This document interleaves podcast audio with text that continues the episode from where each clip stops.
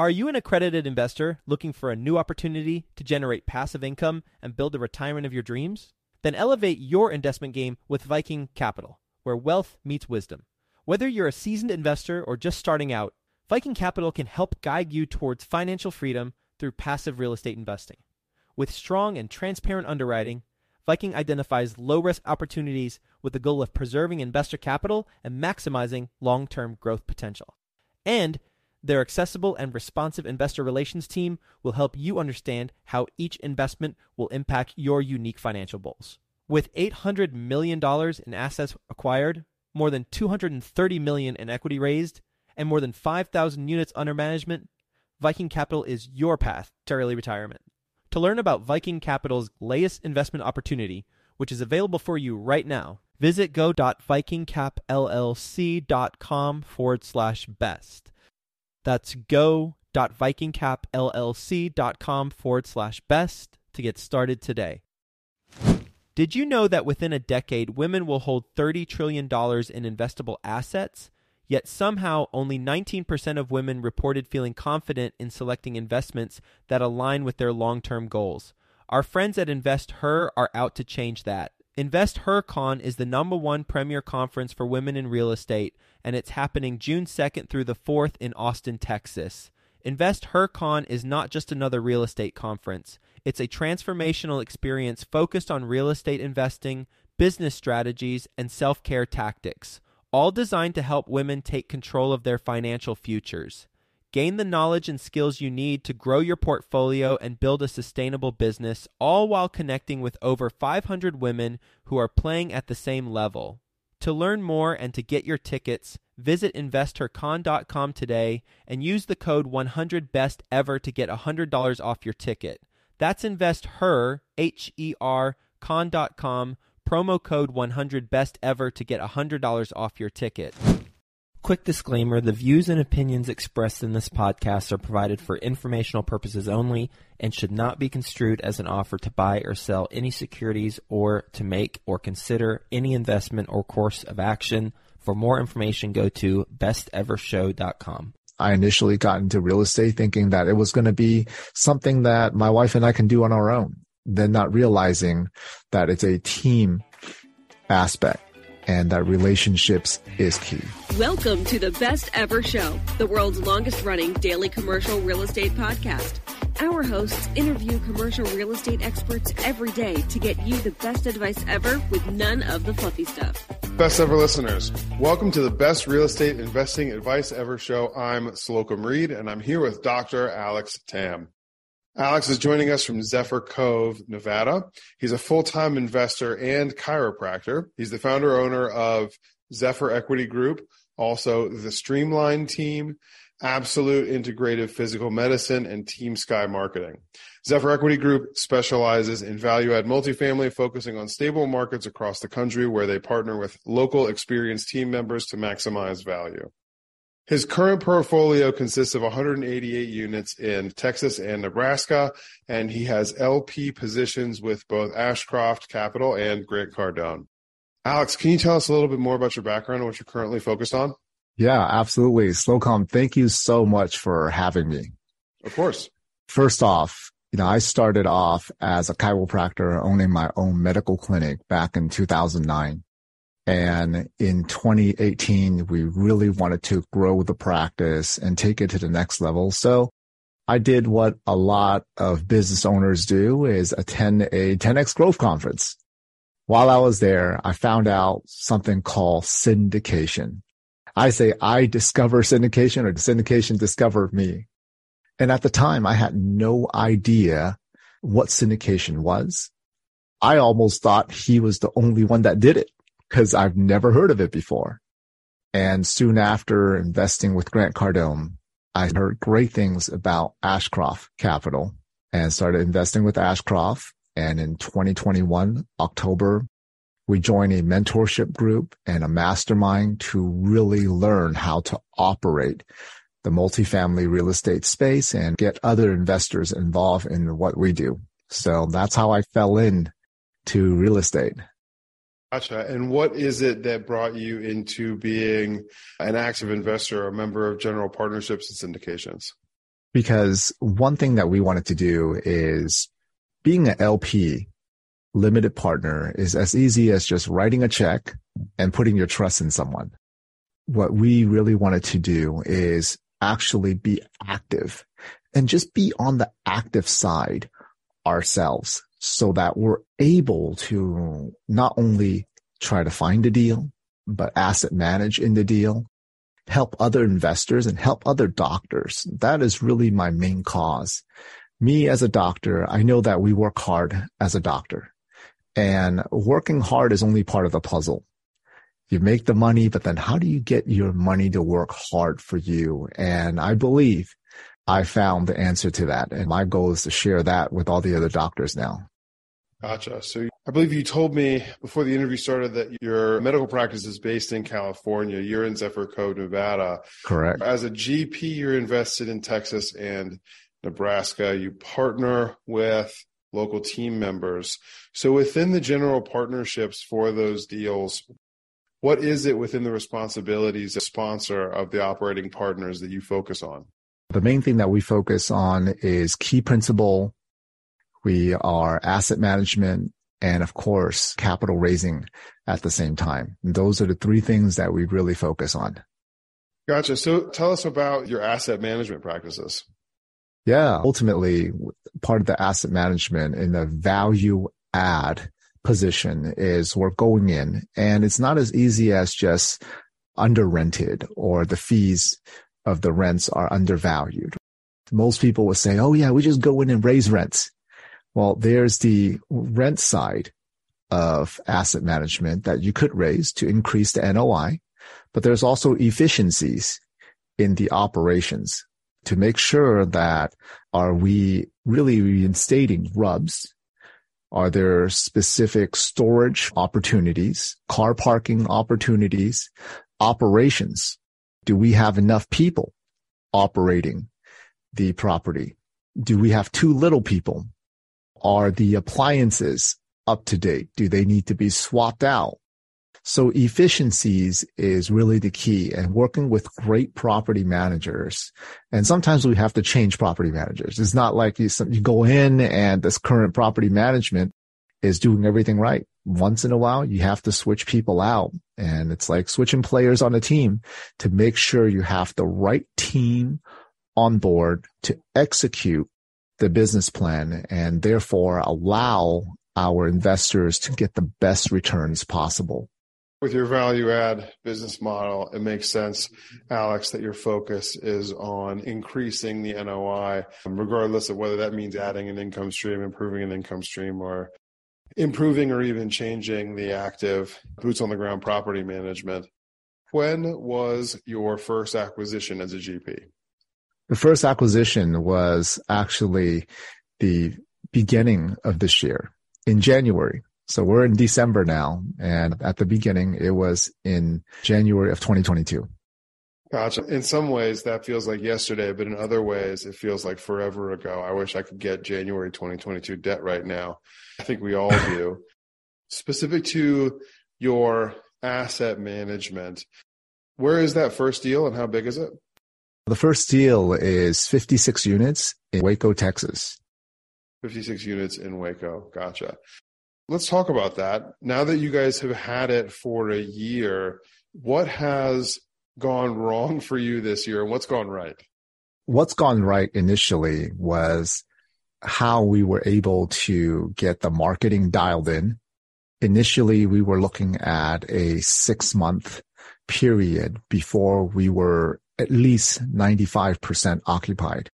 And because going in January, we didn't think that a lot of people renewed leases. It's not the hottest time to lease out apartments, but we were able to, through Facebook marketing, Google marketing, and get our marketing really dialed in social media, we were able to get 100% occupancy by March.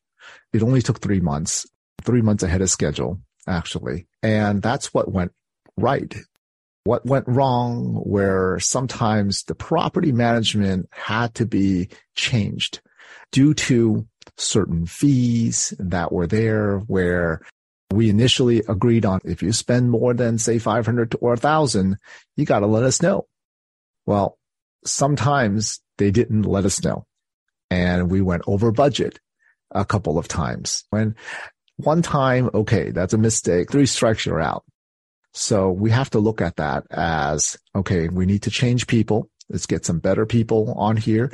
Communication. We always have to learn about the communication and how we want to make sure they like to be communicated, and they have to learn how we like to communicate. And if the communication is not in sync, that's when we will have problems. But of course, our investors never solve those problems. These are always problems on the back end that you have to deal with. And then sometimes our appliances will go missing. It's like, hey, what happened to this one, and this one? Where did it go? I don't know is never the answer as an asset manager you want to hear. You want to hear this is where it went. So a few things happened that were there, but we were able to eventually find it, handle it, and eventually changing property managers. Obviously, disappearing appliances is an issue. Alex, can you give me an example of some of the times when your property manager went over budget on a repair or a renovation without having advised you in advance before breaking that $500 or $1,000 threshold? Yeah. There was a few times where the roads were slick and there was a gate. Okay, the gate opens and closes. So someone ran right into the gate, and okay, they did it the first time. They told us what the repair was going to be, and open communication, no problem. But it happened 2 to 3 more times. And every time you fix that gate, it's a few $1,000s. So before it even got to that point, we asked the property management, we said, why is it that during the really slick winter months and whatnot, why are we not leaving the gate open during the busy times? Why are we letting people slide into the freaking gate all the time, time and time again? And they're like, well, we didn't think of that. How do you not think of that? By the second or third time it's happened. It's crazy. So that was just, I don't know what happened there. That should have been taken care of. In my experience, Alex, I have recognized a big difference between property managers who are investors themselves and think like investors and property managers who do not. It's such a basic ROI type question. Right. Fool me once, shame on you. Fool me twice, leave the gate open. Come on. The first question that comes to mind for me is it a neighborhood that requires a gate, or is it a community where having that gate closed adds value to the community, where people are paying more rent because it's gated? Let me ask you, but my assumption is the answer is no. I don't think so. I think chances are, because it's right across from a school, we don't want everyone to be parking inside who's not from there. So it could be a parking issue. But it's only an issue. People run into that gate only when the roads are slick. So maybe during the rainy days, keep the gate open. I am Alex, and for our newer listeners, I'm an apartment owner operator in Cincinnati, Ohio. And I know we're in the micros here and not the macros, but even if it's not just the slick days, I'm sure you could find a way to program the computer controlling the gate to leave it open at certain times of day and leave it closed at certain times of day. But yeah, when you're talking about thousands of dollars, that makes a lot of sense. I thought I might end up giving you some pushback here, Alex, because as a property manager, there are times when if the health and safety of my tenants is in question, I go ahead and perform whatever needs to be performed and then report to the landlords after, but the gate's not even close to that. Right. That makes sense. What other struggles have you all faced thus far in Waco in the last year? Ultimately, property management-wise, that's one of the bigger things that we've dealt with. Issues with property management, making sure things are done. And that's where being a good asset manager really helps, is the communication. And with our new property management, they've been definitely communicating better, which we like. They are sticking to the rules of the book and making sure that everything is handled in a timely manner. We're not getting as many complaints from everyone. So it's good. People are happier now, definitely. We'll get back to the show, but first, some sponsors I'm confident you'll find value in learning more about. Are you a real estate investor looking to break into the multifamily investing space? Have you heard of MFIN Con happening in Charlotte, North Carolina, June 12th through the 14th? The Multifamily Investor Nation Convention is a place to learn from over 60 high-level apartment investors while networking with more than 700 additional investors. If that's not enough for you, A-Rod, yep, Alex Rodriguez, 12-time Major League Baseball All-Star with over $700 million of commercial real estate assets, will be live and in person speaking at the event. Also speaking is the one and only Dr. Robert Cialdini, the godfather of influence and the award-winning author. I personally love his books. So be sure to secure your tickets to this live in-person event before they're gone. Go to mfincon.com for more details. Sponsorship opportunities are also available. Visit mfincon.com today. Use the promo code BESTEVER to get $200 off your tickets. That's mfincon.com. Alex, the majority of our Best Ever listeners are involved primarily passively, but also some actively in commercial apartment investing. How long ago did you make that property management switch? We made that switch about 4 or 5 months ago. Okay, so you've had 4 or 5 months since the transition happened. Tell us how that went. First of all, let's break this down into component parts. What was the last straw? What did it take for you to realize or to decide that it was time for a new management company? And then what was the transition of management companies like? Was it bumpy? Did it take forever? Was it seamless? July 31st, it was one company. August 1st, it was the other, and everything flowed freely. We wish that was it. Tell us the stories, Alex. Yeah, it was definitely a little bumpy ride. We didn't know what to expect. And the last straw for the other company was really the fact that there was a lack of communication. Spending would pop up out of nowhere where we asked them what that was. And they were like, oh, we forgot to tell you. Here's this, here's that. Appliances going missing. Not sure where those went. So for us, we have to look out for our passive investors. So when there's an opportunity and recommendations that came up for a better property management company, we interview them to make sure that they were a good fit, that they had presence in the area, and we made the switch. When we made the switch, the new property management came in and looked at what the old property management was doing and realized a lot of the information was not entered in correctly. There was digitally problems, issues. Some rents were posted, some were not. And we're like, what in the world? How do we ever overlook this? And what was the other property management doing? So it's very possible, from what we believe, is the lack of experience in property managers really shows when a more experienced property management comes in, looks over what they have done, and started pointing out, hey, this could be a problem. This could be a problem. The record keeping, that could be a problem. You guys didn't know about this. What happened here? So it took, a month or two for the transition to happen. And what's worse is the prior property management, because they knew they were on their way out, it took them forever to give information to the new property management. So we live and learn. And with the new one, we're definitely doing a lot of learning.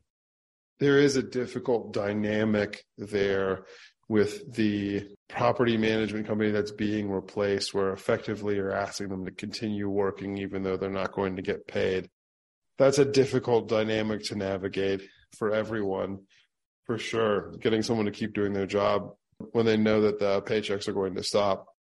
Alex, let me preface this by saying that I've never been in your shoes as an asset manager. What I mean by that is that I've always been the property manager, meaning that I've never had to navigate a relationship with the property manager to get results. Everyone involved in the operations works for me directly, or it's me. Some of the assets that I have acquired myself and with partners, and that I have taken over management for with some third-party clients, are in the condition that in Joe Fairless's book about syndication will qualify as distressed, well below 85% occupancy or above 85% physical occupancy, but 50% economic occupancy, difficult situations. Right. And one of the things that that has helped me understand about property management is that longevity in property management comes down to momentum. Building it when you inherit a difficult situation, which it sounds like your new property manager may have, not necessarily that the property wasn't performing, but that they had a lot of puzzle pieces taken out of the puzzle that they had to figure out a way to put back together to build and then sustain momentum and then sustaining momentum. I'll get off my soapbox in a moment, Alex, but I was asked at a coffee with another investor recently, which of my properties was my favorite? And I just hadn't even fathomed that question before. The answer I came up with, which is still true today, is the apartment building where it was my first major commercial deal. I brought on a JV partner. We started out of 24 units, 15 were occupied, but only 9 of them had any interest in paying rent. The reason it was my favorite is because all of the work was done. We had it turned. We had 23 or 24 out of 24 apartments occupied at all times, happy tenants, paying rent, and it was just smooth sailing. My job had transitioned from building momentum to sustaining momentum. That being the case, especially with a C asset and a C, maybe C minus area, keeping the pendulum going and maintaining that momentum, keeping a property performing, that's really what you're hiring a property manager to do. Yes, there's blocking and tackling, and obviously you need to have good records, especially when you're managing someone else's assets and there's significant amounts of money involved. But at the end of the day, what you're doing is maintaining the momentum of the property, keeping it leased, keeping it maintained, keeping people, your tenants and your client, the landlord, happy. Absolutely. I agree. Alex, are you ready for the best ever lightning round? Let's do it. Awesome. What is the best ever book you recently read? The best ever book, that's going to be Why CEOs Fail. Who's that by? I forgot. Well, tell us a little bit about it. The book is about the traits that CEOs have that can cause them to fail overall, like the arrogance, the lack of listening when the CEOs feel like they know everything, that they're not paying attention to the people. And one of the most important things in running any business with the 4 businesses that we have is making sure your people feel heard, right? And learning how to delegate. A lot of times when we are deep in the weeds as business owners, we started off doing the business because that's why we started it. And we believe that we can do it better than anyone else in the business. And then hiring the right people, training them, trusting that they're able to do the work. That is a true, how I would say, a responsibility of any CEO to ensure that it's going to run the right way, even though you're not there, and trusting the people. That's what I've learned. The most important thing is the people. What is your best ever way to give back? The best ever way to give back is reaching out to other newer real estate investors and people who wants to get into real estate, and explaining to them and educating them, doing videos about what I've done and telling them my story. Because at the beginning of any journey, they feel nervous. It's a little nerve-wracking to do your first deal or to even do your first investment. And by me sharing my experience, I felt like it's able to give back to people who are just starting out, because I was in the same shoe, in the same place years ago. Thus far, Alex, in the past year as a general partner investor, what is the biggest mistake you've made and the best ever lesson that resulted from it? I would say the biggest mistake that we've made is trusting in that the property manager will do it the right way and initially not inspecting what we are expecting. So you always want to inspect what you expect. I do that with every other business, but somehow because real estate has been new at the beginning, we didn't catch it early enough. And I would say that to other real estate investors, anytime when you're running a business, always inspect what you're expecting. And that way you catch problems a lot earlier on instead of waiting a lot later to wonder, what the hell happened here? On that note, Alex, what is your best ever advice? My best ever advice is to focus on relationships and people. How we've excelled into 1 year doing 3 GP deals and 5 JVs in all of 2022 is that we have honed in on building relationships.